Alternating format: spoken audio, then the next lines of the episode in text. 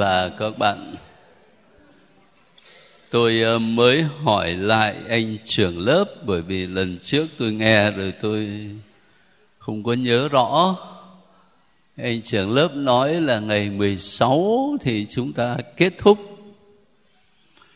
Thế nhưng mà cái tuần ờ, từ 13 cho đến 18 là tuần tôi không có nhà. Ờ, tôi phải đi giảng tĩnh tâm cho các linh mục của một giáo phận rồi à, sau cái tuần tĩnh tâm đó hình như tôi cũng phải đi công tác xa mất mấy ngày. Có cái công việc của hội đồng giám mục. Mà nếu như thế thì nó trễ quá rồi. Thành thử ra chắc là mình à, tất niên sớm. Tuần tới đi à, tuần tới tuần tới thì chúng ta coi như là cũng xong rồi. Vừa tròn cái chương trình ờ, giáo lý ờ, đồng hành với các anh chị, đặc biệt ở trong cái phần về đức tin và đời sống luân lý. Đó là hai phần quan trọng coi như chúng ta vừa mới hoàn thành. Như vậy tuần tới thì mình sẽ làm lễ tạ ơn Chúa coi như là tất niên. Nào, thế bây giờ chúng ta tranh thủ còn điều răn thứ 8 này. Cái điều răn này coi vậy chứ nó liên quan đến đời sống hàng ngày của mình nhiều lắm. Mình đọc ở trong kinh 10 điều răn, điều răn thứ 8 là chớ chớ làm chứng dối nhưng mà trong thực tế thì nó bao hàm nhiều vấn đề mới cách đây ít ngày, câu lạc bộ Phaolô Nguyễn Văn Bình cộng tác với trung tâm mục vụ để tổ chức một buổi hội thảo về đề tài sống chân thật. Mà sở dĩ người ta muốn tổ chức hội thảo về đề tài đó bởi vì ngày hôm nay gian dối lan tràn khắp nơi. Sống chân thật là một đòi hỏi hết sức khó khăn. Thế thì khi nói về cái chuyện ờ, sống chân thật này, đương nhiên nó liên quan đến sự thật, đến chân lý. Thì về mặt chuyên môn thì người ta có thể nói với chúng ta cái khái niệm về sự thật về chân lý ở trong triết học chẳng hạn. Một cái quan niệm về sự thật, về mặt nhận thức luận ví dụ như là có một định nghĩa lâu đời của thánh Thomas Aquino, nhưng vẫn còn giá trị cho đến ngày hôm nay. Ngài định nghĩa sự thật là sự tương hợp giữa trí năng của chúng ta và sự vật. Ví dụ như là cái bàn này, nó được trải khăn màu vàng thế thì trí năng của tôi phán đoán là cái bàn này nó trải khăn màu trắng. Thì như vậy nó đúng hay nó sai? Nó sai, bởi vì nó không có sự tương hợp. Rồi cái bàn này nó hình chữ nhật, nhưng mà lý trí của tôi lại phán đoán là cái bàn này nó hình vuông. Thì người ta cũng bảo là nó sai, nó không có sự tương hợp cho nên có cái câu Latin rất là vắn tắt đấy adequatio intellectus et rei là sự tương hợp giữa trí năng và sự vật. Thì lúc đấy, người ta có sự thật, có chân lý. Nhưng mà điều đó nó ở trên bình diện nhận thức thôi. Nó còn có một thứ chân lý, sự thật về mặt hữu thể. Đây tôi đang nói chuyện triết học một chút cho nó vui ấy mà nghe nó chỉ nhức đầu. Ví dụ như là bây giờ các anh chị và tôi mình có ở trong đầu một cái ý tưởng một hình ảnh về con chó con mèo. Sắp sửa bước vào năm ờ, con gì nhỉ? À, con ngựa. Bây giờ mình có hình ảnh về con ngựa. Thế rồi trong thực tế mình lấy bút mình vẽ ra nhưng mà mình vẽ làm sao đâu mà không ai nhìn ra ngựa. Mình phải chú thích ở dưới, đây là con ngựa. Chứ không thôi người ta nhìn ra cái con gì khác. Như vậy thì giữa ý tưởng của chúng ta và cái hành động ở bên ngoài nó không có sự tương hợp khi thiên chúa tạo dựng nên con người thì kinh thánh nói là ngài tạo dựng con người theo hình ảnh của ngài. Thiên chúa đã có một cái ý tưởng về chúng ta, về con người là như thế nào.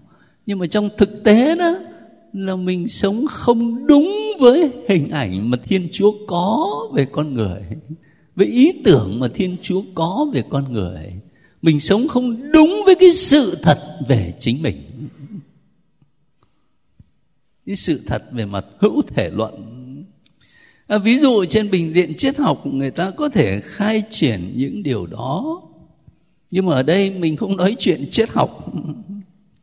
Ở đây chúng ta nói đến điều răn thứ tám đến chân lý sự thật và sống chân thật là dựa trên kinh thánh, dựa trên lời của chúa. Thế thì khi mà mình đọc lại kinh thánh, thì các anh chị sẽ thấy là kinh thánh thường xuyên nhấn mạnh với chúng ta thiên chúa là chân lý và hơn nữa là nguồn mạch của chân lý. Lời của chúa là chân lý luật của chúa là chân lý. Chúng ta không có giờ để mà đọc lại tất cả những câu kinh thánh đó, nhưng mà các anh chị cứ đọc kinh thánh đi sẽ thấy nhiều lắm. Rồi mình đang sống ở trong mùa giáng sinh này, trong hội trường có hang đá. Thì hang đá này nhắc nhớ chúng ta một điều hết sức căn bản. Thiên chúa là chân lý và chân lý ấy không phải là một chân lý trừu tượng nhưng chân lý ấy đã nhập thể làm người ở giữa chúng ta nơi Đức Giêsu Kitô. Thành thử ra Đức Giêsu Kitô là đường, là sự thật và là sự sống. Mình muốn sống theo chân lý thì cứ bước theo Chúa Giêsu. Ngài là chân lý, là sự thật được hiện thực hóa trong đời sống lòng người của chúng ta.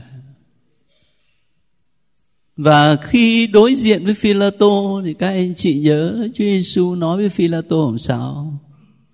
Tôi đến thế gian để làm chứng cho sự thật ai nghe theo sự thật thì đi theo tôi.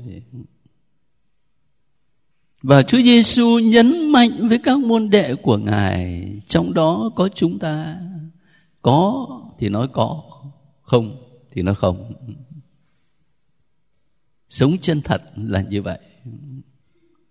Mà bởi vì Thiên Chúa mà chúng ta tin vào Ngài đó, Ngài là chân lý. Đức Giêsu Kitô mà chúng ta tin vào Ngài và bước theo Ngài, Ngài là chân lý. Thế cho nên đương nhiên người môn đệ của Chúa Giêsu được mời gọi để sống trong sự thật. Nghĩa là làm sao? Nghĩa là phải thành thật ở trong lời nói, trong hành động. Chứ không có sống hai mặt sống giả dối, sống giả hình.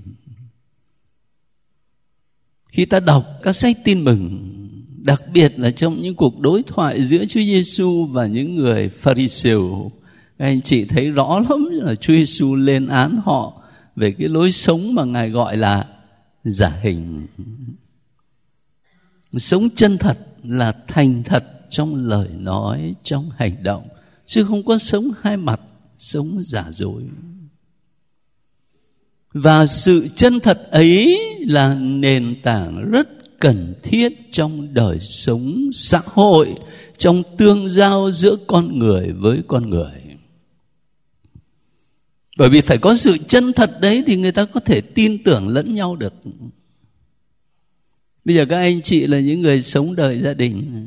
Bây giờ mình thử hình dung coi hai vợ chồng yêu thương nhau đến nỗi nên một với nhau.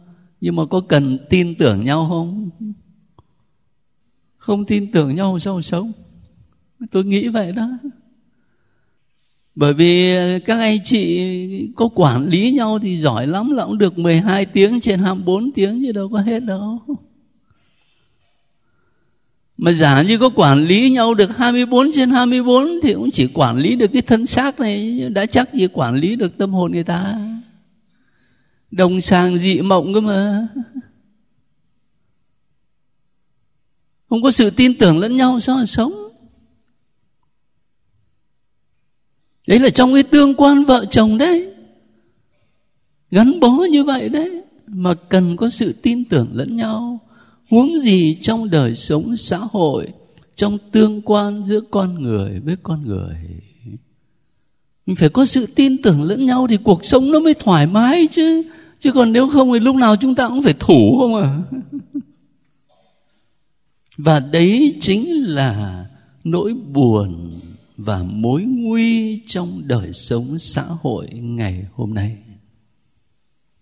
Khi mà gian dối lan tràn khắp nơi và điều đau đớn nhất là ngay trong môi trường giáo dục. Chính đang phải là môi trường dạy cho các cháu từ bé sống thành thật, thì ngay trong cái môi trường ấy đã có dạn dối rồi. Tôi không có kể xấu, nhưng mà tôi chia sẻ một kinh nghiệm mà không phải của bản thân tôi, mà của tất cả các linh mục đã từng là giáo sư chủng viện hay là học viện. Trước năm 1975 anh chủng sinh nào mà bị phát hiện làm bài quay cóp, gian dối, thì ngay lập tức sáng sau xách vali về nhà có lỗi thôi gì đó là điều cơ bản nhưng mà sau 75 thì khác ạ à sau 75 ngay cả các thầy trong một, hai năm đầu có tình trạng gian dối, quay cóp khi làm bài thi. Các cha giáo sư đều thấy cái tình trạng đó. Nhưng mà bây giờ ngồi suy nghĩ với nhau, tại sao? Trước năm 75 mình có tiểu chủng viện. Mình giáo dục các chú từ bé. Cho nên nó thành cái nếp rồi. Thế còn bây giờ mình không còn tiểu chủng viện nữa. Mình nhận các thầy là khi các ông đã xong đại học rồi. Các ông đã đi làm việc ở ngoài rồi, Mới vào đi tu. Thế thì các ông đã có cái nếp rồi. Hỏi thăm thì các ông ấy lại còn nói, bảo thì ở ngoài chúng con vẫn thế. Mà nếu không làm thế thì không đứa nào nó chơi với mình nó bảo mình rốt, mình dại. Thế bây giờ mình tiếp nhận các thầy là hoa trái của nền giáo dục xã hội chủ nghĩa. Nó có cái yếu tố như vậy đó. Bây giờ phải chấp nhận rồi uốn nắn từ từ, hướng dẫn giáo dục, tập luyện lại để sống chân thật thì tôi lấy một cái ví dụ để thấy là cái sự gian dối nó lan tràn đến độ mà nó trở thành như một thói quen. Và khi đa số mọi người hành xử như vậy, thì cái điều bất bình thường nó trở thành bình thường. Và ngược lại, bình thường nó trở thành bất bình thường. Người nào không nói dối là bất bình thường cũng giống như bây giờ thì khá hơn rồi. Còn trước đây ai đi xe ở ngoài đường mà đèn đỏ mà ngưng ở cái làn vôi trắng á, thì người ta nghĩ là hơi man man. Bởi vì một trăm người đi đến chín mươi người đi qua. Thế trong một bối cảnh như thế mà chúng ta phải sống chân thật là khó lắm chứ không phải dễ đâu. Khó lắm à bởi vì có thể đem lại cho mình nhiều thiệt thòi, nhiều mất mát, sự hiểu lầm, cách này, cách khác. Thế nhưng thưa các anh chị, mình là môn đệ của Chúa Giêsu mà. Cho nên dù khó khăn và mình vẫn có thể vấp váp cách này, cách khác, không ai trong chúng ta mà không có lúc lỗi lầm về mặt này. Ai cũng có thể có thôi nhưng mà dù nó có khó khăn đó thì mình vẫn được mời gọi để sống trong sự thật. Vì thiên chúa mà chúng ta tin ngài là sự thật. Và chúa giêsu kitô chúng ta bước theo ngài là sự thật. Thế cái, cái nền tảng kinh thánh cho điều răn thứ 8 nó nằm ở chỗ này tôi không có muốn ờ, đồng hành với các anh chị bằng cách là cứ nói luật của giáo hội thế này, luật của giáo hội thế kia. Và tôi muốn cùng với các anh chị mình tìm lại đâu là nền tảng cho đời sống đức tin của mình. Và từ đó mình hiểu tại sao mình được mời gọi sống như thế này, sống như thế kia. Thế sau khi chúng ta nhìn lại cái nền tảng kinh thánh một chút như vậy thì bây giờ đi vào cụ thể hơn. Vậy thì những vi phạm đến điều đáng thứ tám là những cái gì? Lúc nào? Hành động nào? Tôi chia ra làm à, bốn điểm để cho dễ theo dõi. Thứ nhất á, làm chứng dối và thề gian. Đấy, chúng ta vẫn đọc ở trong kinh mười điều răn Đức Chúa Trời. Điều răn thứ tám, chớ làm chứng dối. Cho nên trước hết là làm chứng dối và gắn vào đó là thời gian. Khi nói đến việc làm chứng là mình hình dung ra khung cảnh của một tòa án, thẩm phán xử. Rồi đồng thời người ta mời gọi những nhân chứng lên. Và người ta dựa vào lời của nhân chứng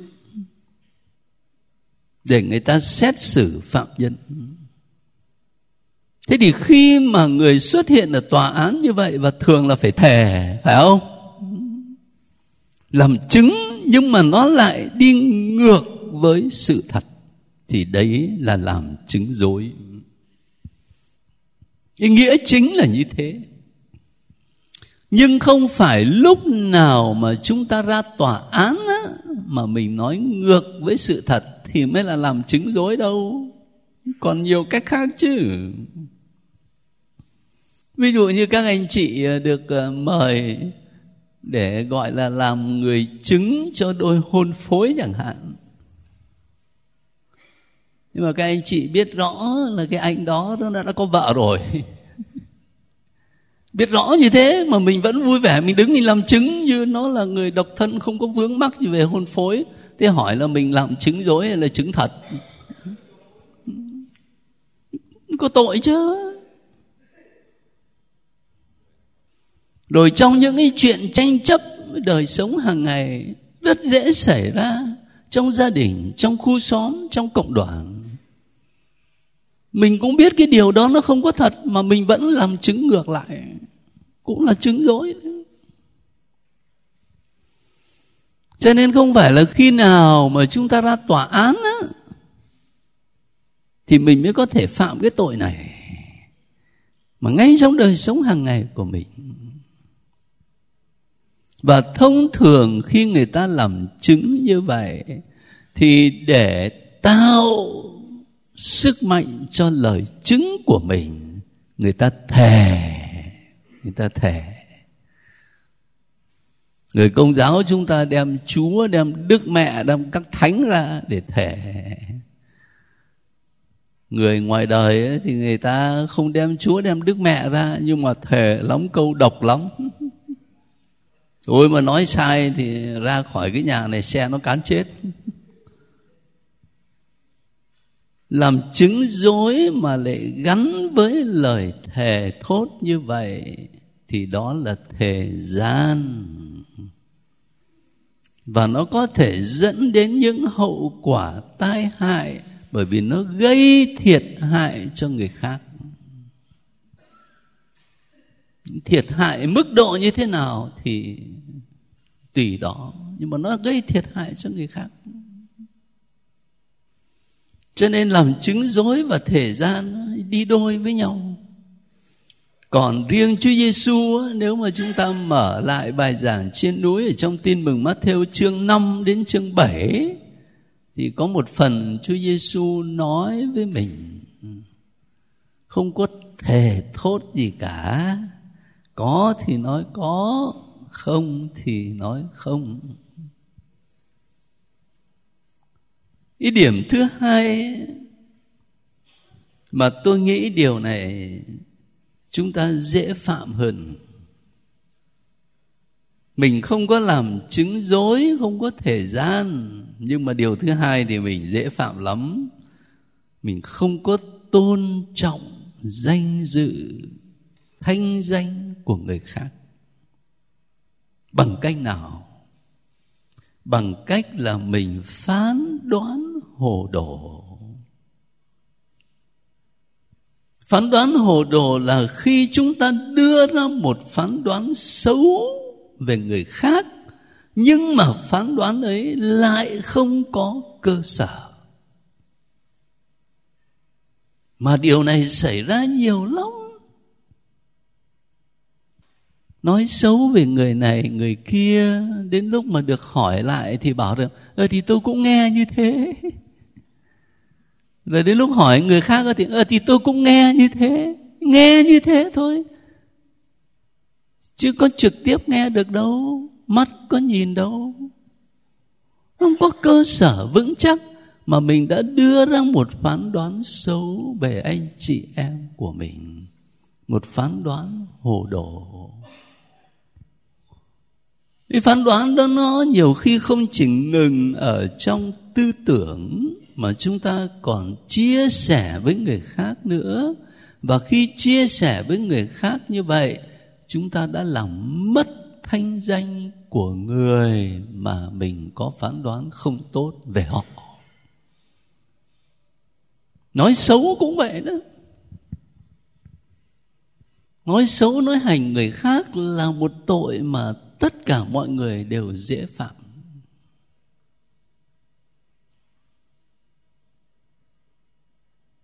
Mình nói một điều xấu về người khác khi không có lý do chính đáng.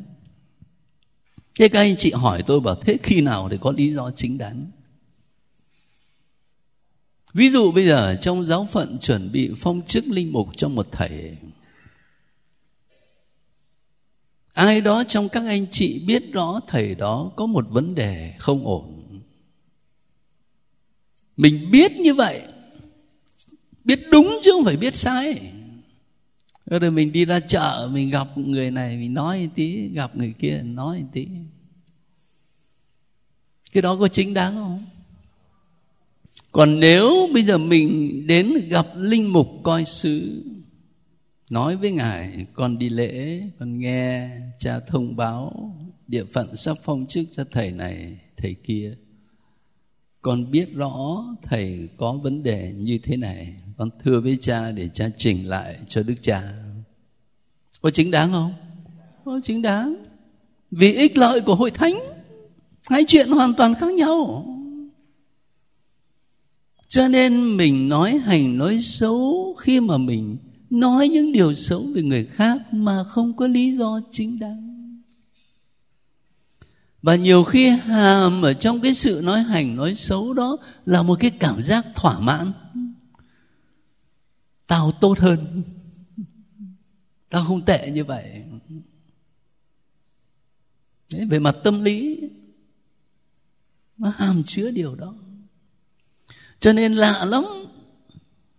Cũng về mặt tâm lý chúng ta dễ dàng chia buồn với người khác, nhưng không dễ dàng chia vui trước thành công của người khác. Nói thì nghe nó buồn, nhưng mà cái đó là thực tế. Mình dễ dàng để có thể chia sẻ nỗi buồn, sự thất bại của một người. Hàm ở trong đó là sự an ủi mình không vướng cái chuyện đấy. Nhưng không dễ dàng để chia vui trước thành công của người khác, bởi vì hàm ở trong đó là một sự nhìn nhận rằng tôi không bằng anh. Đây nó cũng là một trong lý do ở chiều sâu khiến người ta dễ nói hành, nói xấu người khác. Có một vị thánh khi ngài còn sống, ngài cũng là linh mục. Mà ai mà đến xưng tội, nói hành, nói xấu thì ngài cho cái việc đền tội. Rất là đặc biệt.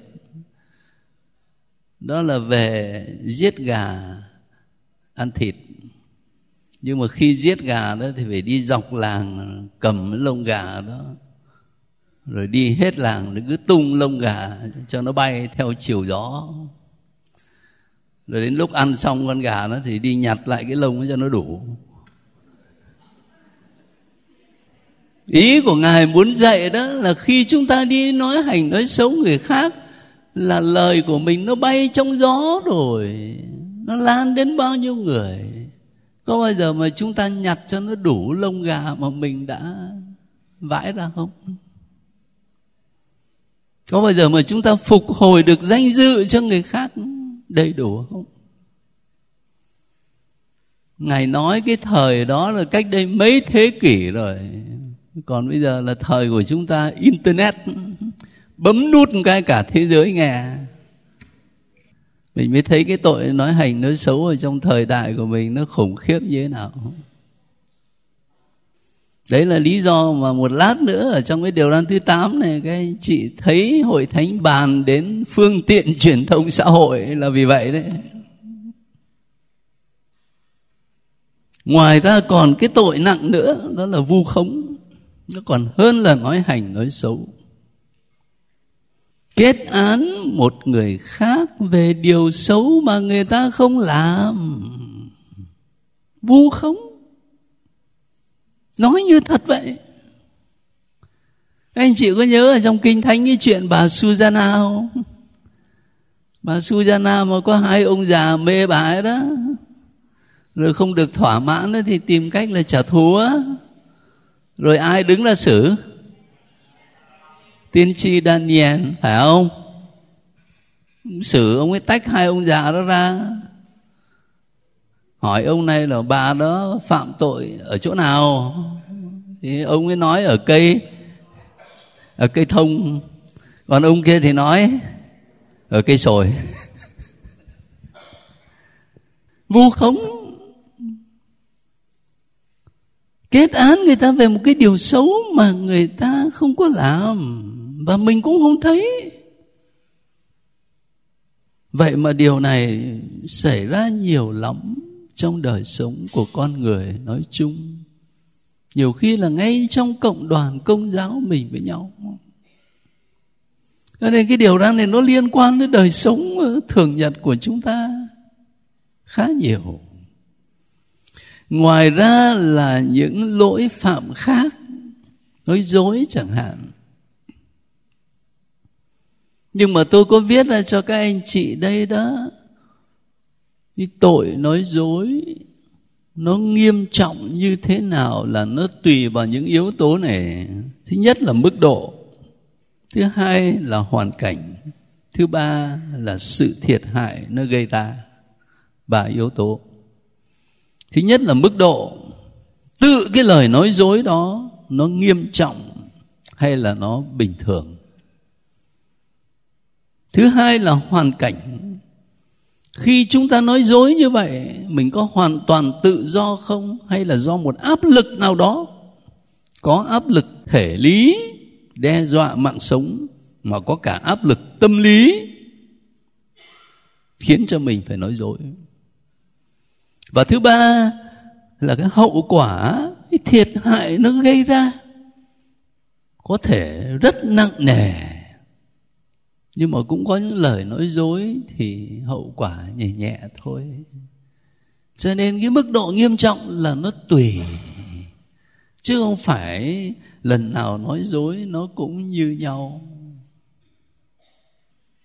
Thế rồi ờ, sách giáo lý của hội thánh còn nói đến cả những điều mà có khi chúng ta không quan tâm lắm đâu. Chẳng hạn như là khoe khoang một cách thái quá rồi nịnh hót, tâng bốc những người làm lớn, cho dù họ làm điều xấu nhưng mà vẫn nịnh hót, vẫn tâng bốc để kiếm cái lợi cho mình. Như vậy cũng đâu có phải là sống chân thật. Hội thánh cũng nhắc đến cả những điều đó. Và cuối cùng, khi à, bàn đến những tội liên quan đến điều răn thứ tám này. Thì hội thánh nhắc nhớ chúng ta một điều căn bản, là bất cứ lỗi phạm nào đi ngược với đức công bằng, thì đòi buộc chúng ta phải đền bù. Người ngoài công giáo có người không hiểu, người ta bảo là mấy anh chị công giáo này sướng thật cứ đi ăn cắp ăn trộm xong rồi vào xưng tội với ông cha, thế là hết. Đâu có. Không có đơn giản như vậy. Mình xưng tội, bày tỏ lòng sám hối, chúa tha cho mình. Nhưng mà cái thiệt hại mình gây ra thì vẫn phải đền bù chứ. Vẫn phải đền bù chứ. Và có nhiều cách đền bù. Tôi có thể đền bù công khai hoặc là đền bù âm thầm. Tôi làm thiệt hại cho người ta điều này. Tôi có thể âm thầm, tôi chuộc lỗi lại bằng cách khác. Tôi có thể đền bù một cách trực tiếp. Tôi làm cho người ta bị mất một triệu đồng. Tôi trả lại cho người ta một triệu đồng. Và tôi cũng có thể bù lại một cách gián tiếp người đó bây giờ đã đi xa, người đó bây giờ đã chết. Tôi xin lễ cầu nguyện cho họ. Tôi làm việc từ thiện, bác ái, có ý chỉ cầu nguyện cho họ. Một cách gián tiếp. Nhưng mà phải đền bù. Đó là sự đòi buộc theo lẽ công bằng. Ý thức đó giúp chúng ta cẩn trọng hơn để mình đừng gây thiệt hại gì cho anh chị em của mình. Và trong phần cuối cùng, thưa các anh chị, lúc nãy tôi mới nói, mình sống ở trong cái thời đại này là thời đại của các phương tiện truyền thông xã hội. Chưa có bao giờ mà trên thế giới có những phương tiện truyền thông hiện đại như ngày hôm nay và nó phát triển ở mức độ chóng mặt. Các anh chị ở đây cũng nhiều người lớn tuổi, nhớ lại coi, sau năm 1975 cho đến năm 1990 bao nhiêu gia đình thỉnh thoảng mà thấy cái ông đưa thư, ông ấy ghé vào, ông bảo ơi có thư nước ngoài. Mừng quá sức đứa con, người thân mới gửi lá thư về. Thế là mời ông đưa thư vào trong nhà được còn hút điếu thuốc rồi làm ly nước trà, có khi lại còn tặng cái phong bì nữa. Còn bây giờ thì làm sao? Bây giờ đơn giản nhất là email văn minh hơn nữa là cell phone, xong ngay tôi đọc cái cuốn ờ, cái cuốn sách gì mà người ta nói về toàn cầu hóa, hình như là cuốn ờ, chiếc Lexus và cây ô liu thì phải. Ở trong đó, tác giả là một phóng viên, ông ấy có nhiều kiến thức bởi vì ông đi nhiều nơi lắm. Ông ấy mô tả là khi mà nó xảy ra chiến tranh vùng vịnh đó, cách đây chẳng phải hai chục năm rồi thì lúc bây giờ đó cái ông mà cấp thứ trưởng gì đó của mỹ mới được cầm cái điện thoại, nó nhỏ ở trong tay như thế này. Cấp thứ trưởng của mỹ. Chứ còn bây giờ đó là anh xích lô nào anh cũng có một cái. Bà bán ve chai nào cũng có một cái để mà liên lạc chứ, phải không? Thay đổi nhanh lắm. Và tất cả những phương tiện kỹ thuật đó ở tự nó nó không có tội lỗi gì cả. Ở tự nó nó chẳng xấu và cũng chẳng tốt. Nhưng mà nó tốt hay nó xấu là là do con người. Thành thử ra, giáo hội mới nói với chúng ta những nguyên tắc giúp cho mình trong việc sử dụng những phương tiện truyền thông xã hội. Nguyên tắc đó là gì? Nguyên tắc đó là việc thông tin nhằm mục đích phục vụ công ích. Thành thở ra cái nội dung, thứ nhất là phải xác thực, thứ hai là phải công bằng, thứ ba là phải bác ái. Xác thực đã. Đức hồng y của chúng ta là, ngài thích những cái từ tin tức này ngài nói đi nói lại với các anh chị làm ờ, phương tiện truyền thông đó, là mình phải loan tin mừng chứ không có loan tin tức, mà cũng không có loan tin vịt. Phải xác thực á. Chứ còn một điều nó không xác thực mà mình lại sử dụng những phương tiện truyền thông hiện đại để mình loan báo thì mình làm cho cái sự gian dối nó lan tràn. Rồi phải công bằng. Sự công bằng đâu có phải chỉ có giữa con người này với con người kia, cá nhân này với cá nhân kia, mà qua những phương tiện truyền thông hiện đại. Nếu mà mình nói một điều không đúng là mình đã gây một bất công trầm trọng đối với anh chị em của mình có hôm nào đó báo chí có anh phóng viên viết cái chuyện mà tôi quên mất rồi. Đi ăn hủ tiếu cái gì đó. Gọi gọi là cái món gì mà gõ cắc cắc này à, mì gõ mà phát hiện con gì trong đấy. Thằn lằn hả? Có một bài báo thế thôi mà bảo bao nhiêu người bán mì gõ là, là, là sống dở chết dở mà nếu cái chuyện đó nó không có thật, thì có phải là mình đã gây bất công không? Mình đã gây thiệt hại cho bao nhiêu người? Mà có bao giờ mình ý thức được cái sự thiệt hại mình gây ra không? Đối với người công giáo thì không chỉ công bằng mà còn phải bác ái. Có những điều xấu mà mình biết anh chị em mình vướng phải mà phải tìm cách gặp gỡ riêng tư kín đáo, chia sẻ. Chứ không phải để đi rêu rao cho mọi người biết. Thành thử ra giáo hội, kêu gọi chúng ta sử dụng những phương tiện truyền thông phải xác thực công bằng, bác ái. Thế rồi phải làm sao sử dụng một cách lương thiện và thích hợp? Lương thiện chẳng hạn. Chúng ta nói xấu về một ai đó.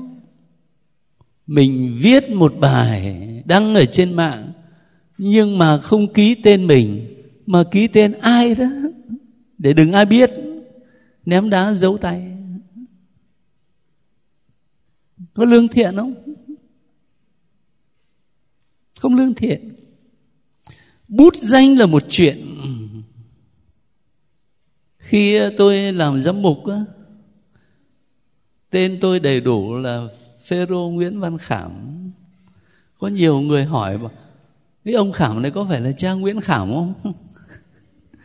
cái lý do là bởi vì khi mình còn làm linh mục á, thì tôi viết sách viết báo mà tôi chỉ có ký là Nguyễn Khảm thôi. Thì nó là cái bút danh. Cho nên người ta bảo cái ông đức cha Nguyễn Văn Khảm này có phải là cái ông Nguyễn Khảm không? Cái bút danh thì khác. Còn mình ném đá giấu tay thì khác. Cho nên giáo hội dạy chúng ta là phải lương thiện. Thì đấy là những nguyên tắc hướng dẫn.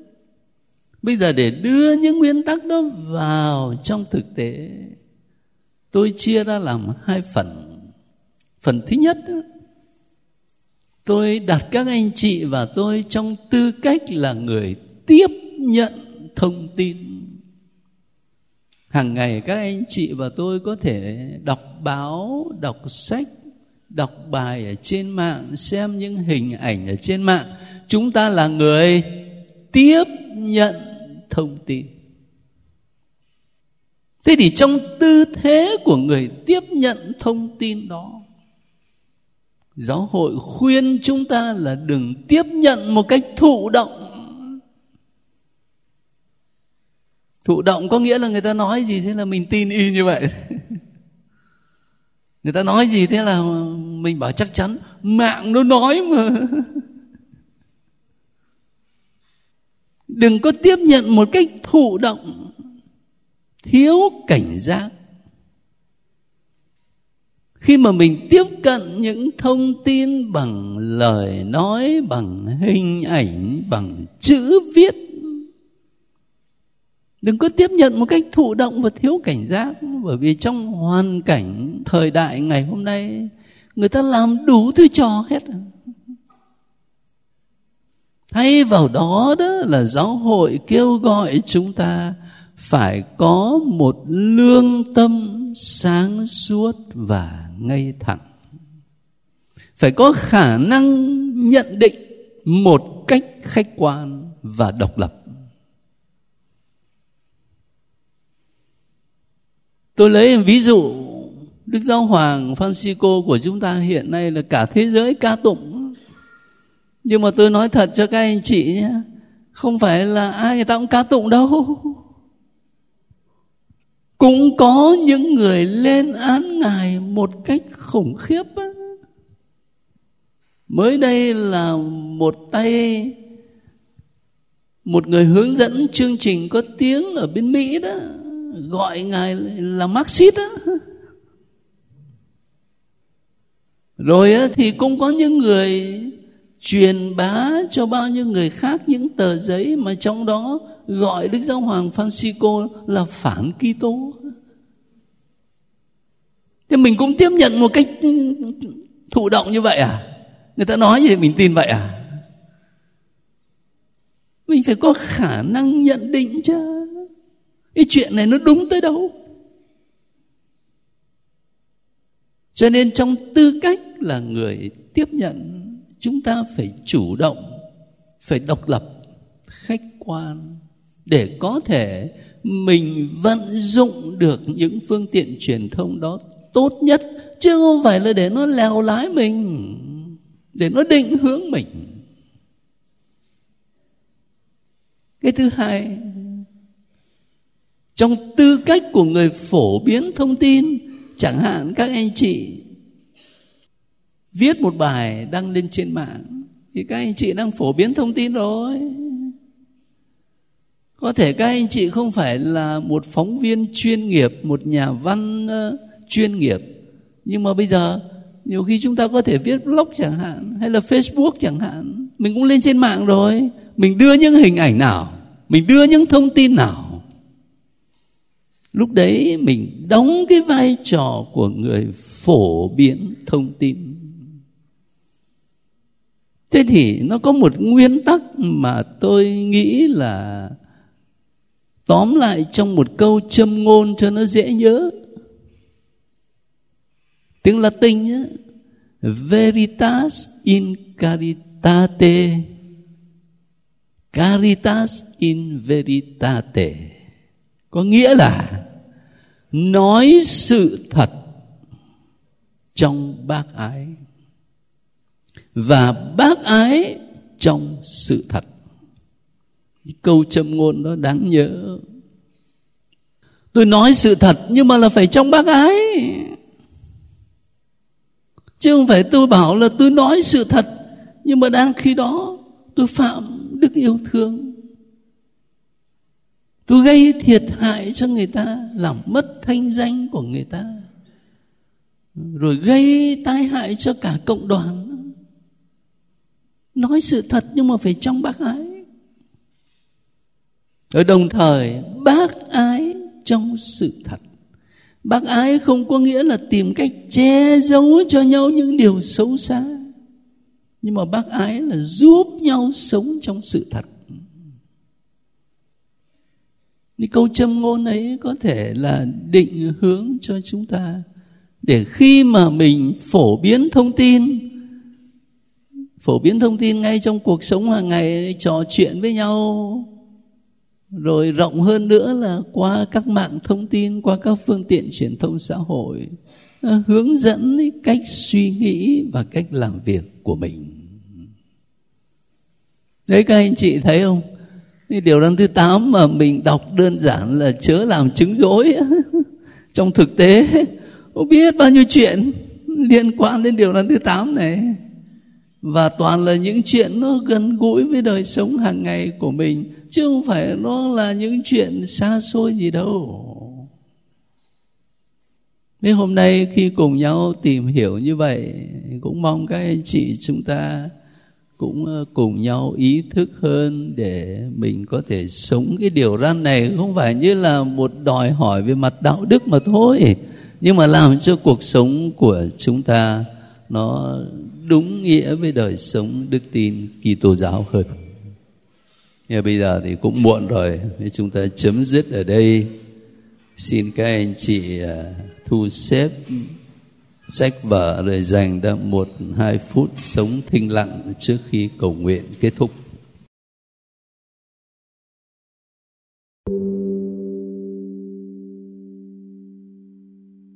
Chúng ta cùng dành một phút để hồi tâm tối hôm nay, anh chị em chúng ta lắng nghe lời mời gọi của chúa để sống trong sự thật. Để có thể sống chân thật với người khác, thì trước hết là phải sống chân thật với chính mình. Rất nhiều lần chúng ta nghe nói đến tha hóa, vong thân. Nhưng có một sự tha hóa sâu xa nhất đánh mất chính mình sâu xa nhất là khi chúng ta không sống thật với bản thân của mình. Và cách thế để giúp cho mình sống chân thật với chính bản thân, cách thế tốt nhất là hàng ngày xét mình xét mình đối với người công giáo không chỉ là đối diện với chính mình, mà còn là đối diện với thiên chúa, đấng thấu suốt mọi sự, đấng nhìn chúng ta rõ hơn chúng ta biết mình. Nhờ sự xét mình như thế chúng ta có thể sống chân thật với chính bản thân và từ đó sống chân thật với người khác vậy chúng ta hãy dành một chút thinh lặng của tâm hồn và xin chúa ban cho mình được cái ơn là biết sống thật với bản thân trong ánh sáng của Chúa.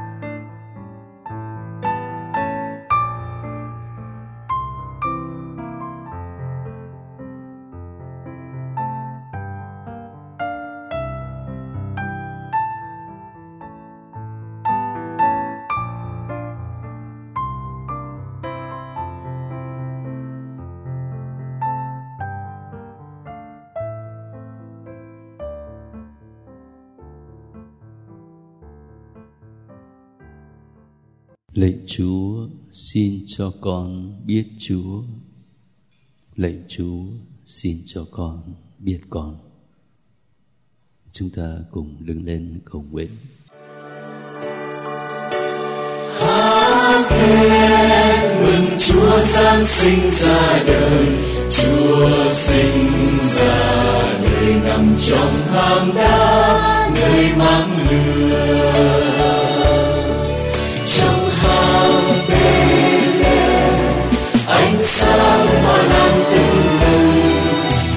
Trên không trung tiếng hát như thần vang lên đàn hát dương ca vang xa đi chúa thiên tòa giáng sinh người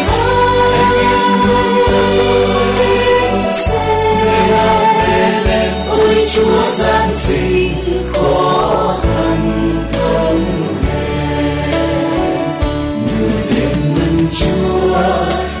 sinh ra chốn gian trần người đem ơn phúc xuống cho muôn dân lần tha.